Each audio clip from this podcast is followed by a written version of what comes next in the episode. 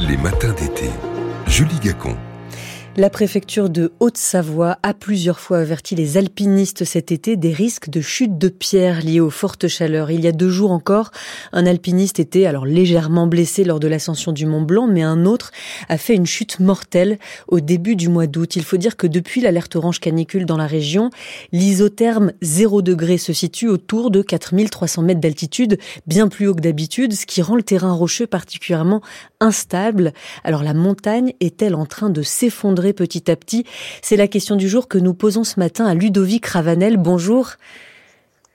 Bonjour. Merci d'être avec nous. Bienvenue. Vous êtes géomorphologue, directeur de recherche au CNRS, au laboratoire Editem et membre de la compagnie des guides de Chamonix. Alors d'abord, éboulement ou écroulement, il faut s'entendre sur les termes. Lequel est le plus adapté pour parler des derniers, euh, derniers accidents? Oui, effectivement, en, géosciences comme en sciences en général, on fait attention aux termes et on va considérer comme écroulement une déstabilisation d'un volume supérieur à 100 mètres cubes. Et en dessous, on parlera d'éboulement. Donc c'est une question de, de, volume. Et depuis quand on entend parler d'écroulement en montagne, mais surtout à une telle cadence? Alors, ça fait déjà plusieurs dizaines d'années qu'on observe une augmentation de la fréquence des écroulements rocheux. Euh, il y a un été qui restait vraiment dans les mémoires de ce point de vue-là, c'est l'été 2003, qui a été un premier coup d'accélération sur euh, la dynamique des, parois en haute montagne, c'est-à-dire avec une multiplication des, volumes rocheux instables, euh, une augmentation également de, de la fréquence. On a eu un deuxième coup d'accélérateur dans les années 2015. Depuis 2015, quasiment tous, les étés sont caniculaires. Et puis euh, l'année dernière, ça s'est encore intensifié. Alors cette année, on n'a pas eu un mois de juillet très très chaud. Euh, néanmoins, depuis quelques jours, on est effectivement en période caniculaire et c'est très très dommageable pour les milieux de haute montagne et notamment au niveau des parois à permafrost avec une augmentation de, de la fréquence qui est très très caractérisée depuis depuis trois jours. Alors une affaire de permafrost. Je reconnais que je pensais ce terme de permafrost réservé aux régions polaires. En fait, non. On parle aussi de permafrost dans les Alpes. À quoi sert-il? En quoi fait-il tenir entre guillemets la montagne pour ne pas qu'elle s'écroule? Alors le permafrost ou pergélisol en, en, français, on utilisera plutôt le terme en anglais.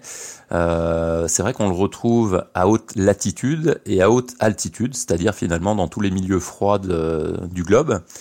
Et il s'agit d'un état thermique. Euh, ça ne se voit pas. C'est pas une matière. Ça se mesure à l'aide de. Mm. C'est pas une matière. Ça peut euh, concerner une paroi rocheuse, ça peut concerner un éboulis, ça peut concerner une tourbière. Et donc, au niveau des parois rocheuses, cet état thermique, cette température négative, permet dans les fissures la présence de glace. C'est une glace qui a plusieurs milliers d'années et qui assure encore aujourd'hui un rôle de ciment. On parle de béton de glace, de ciment de glace.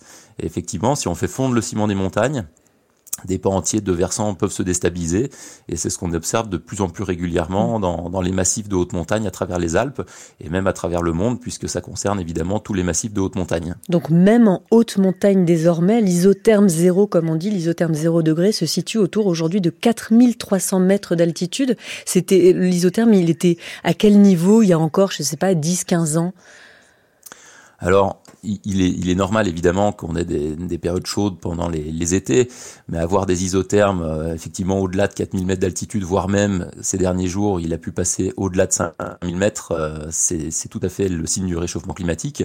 Et normalement, ça ne devrait pas dépasser 3000, 3500 mètres d'altitude, et encore euh, de manière assez irrégulière. Et là, c'est vrai qu'on est sur des, des, longues périodes avec cet isotherme très très haut, ce qui permet, bah, même aux faces nord, qui pourtant sont très peu ensoleillées, de se réchauffer depuis la surface. C'est ce qu'on appelle la conduction de, chaleur. Et cette conduction de chaleur, d'année en année, de canicule en canicule, dégrade le permafrost jusqu'à des profondeurs importantes. Et est-ce qu'au moins il se régénère l'hiver, ce permafrost? Eh bien, c'est pour, c'est ce qu'on pourrait souhaiter, mm. mais même pas. C'est-à-dire que depuis la surface, on a ce qu'on appelle une couche active qui se développe euh, tous les étés. La couche active, c'est la couche qui dégèle chaque année depuis la surface. Et l'hiver, effectivement, cette couche, elle regèle. Mais au-delà de, la couche active, le permafrost au sens strict se réchauffe. On a des forages dans les Alpes qui, en témoignent. Par exemple, à l'aiguille du Midi, on a quatre forages jusqu'à 10 mètres de profondeur. Eh bien, ça, on a sur une dizaine d'années mm. entre plus 1 et plus 1 degré et demi de, de réchauffement, ce qui est plus rapide que l'élévation des températures de l'air. Alors là, on parle des montagnes, on parle de, des Alpes Ludovic Ravanel. Est-ce que ça concerne toutes les montagnes, cette fragilisation du, du, permafrost qui permet la présence de glace dans les fissures et donc qui assure euh, effectivement ce rôle de ciment? Alors, ça concerne bien sûr euh, les massifs les plus élevés, puisque le permafrost ne concerne que les hautes montagnes. Dans des massifs comme les Pyrénées par exemple, on a quasiment plus de permafrost, donc on n'a plus de phénomène associé à, celui-ci quasiment. Mm. Donc c'est vrai que ça va, ça va être réservé euh, pour les massifs de haute montagne, euh, notamment dans les Alpes, le massif du Mont Blanc, le Valais, euh, la Vanoise, les Écrins, tous ces massifs qui sont suffisamment hauts pour conserver un permafrost sur une, sur une superficie importante. Mais donc ça veut dire qu'il y a des montagnes qui n'ont plus de permafrost ou quasiment plus, mais qui tiennent quand même. Absolument. C'est presque la bonne nouvelle. Heureusement, c'est vrai qu'on a, on a tendance à, voir les médias titrer euh, l'effondrement des Alpes, l'écroulement des Alpes. Heureusement, il y a plein de montagnes qui vont rester intactes dans la mesure où ce qui va conditionner réellement la, stabilité, c'est la géologie. Et quand la géologie est défavorable aux déstabilisations, il ne se passe rien. Euh, même si vous dégelez une montagne qui, euh, du point de vue géologique, est stable, elle ne bougera pas. Par contre, on a quand même un certain nombre de, de parois, de montagnes qui sont en quelque sorte en limite de stabilité. Et quand on dégrade ce permafrost, eh bien, ça déclenche euh, la, déstabilisation de pans entiers. On a actuellement dans les Alpes parfois des, des, événements de plusieurs millions de mètres cubes qui se, qui se produisent. Donc ça va évidemment avoir des effets euh, en termes de risque sur les populations qui fréquentent euh, les milieux de haute montagne, au premier chef les alpinistes. Les bâtiments sont également affectés, les refuges, les remontées mécaniques. Et sur les événements les plus importants, on peut avoir des répercussions jusque dans les fonds de vallée. Et donc c'est là-dessus qu'on essaye de, de, réfléchir pour mieux comprendre l'enchaînement des phénomènes qui peuvent affecter les fonds de vallée. Donc est-ce que ça a déjà contribué à changer, voire euh, euh oui déjà euh, changé pour certains la pratique de l'alpinisme ou plus généralement l'accès à la montagne? Bien sûr, l'alpinisme a, a, énormément évolué sur ces trois dernières décennies.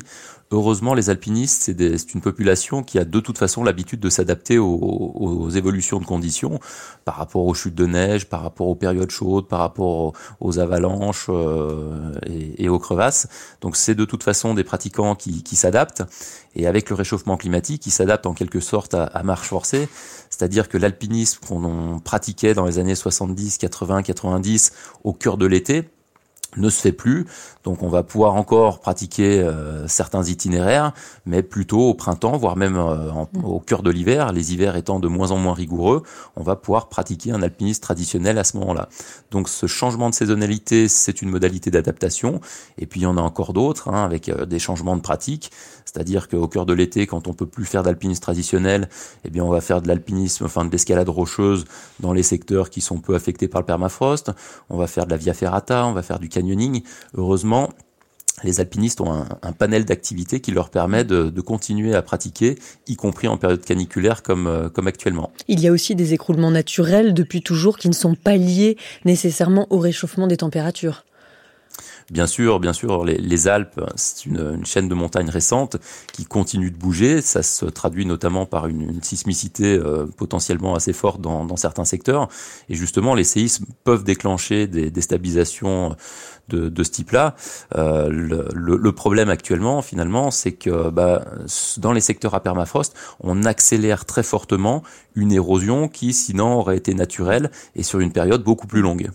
En quelques mots pour conclure, euh, Ludovic Ravanel, quand un glacier fond, euh, de quelle manière fragilise-t-il aussi et contribue encore à déstabiliser la montagne dans son ensemble?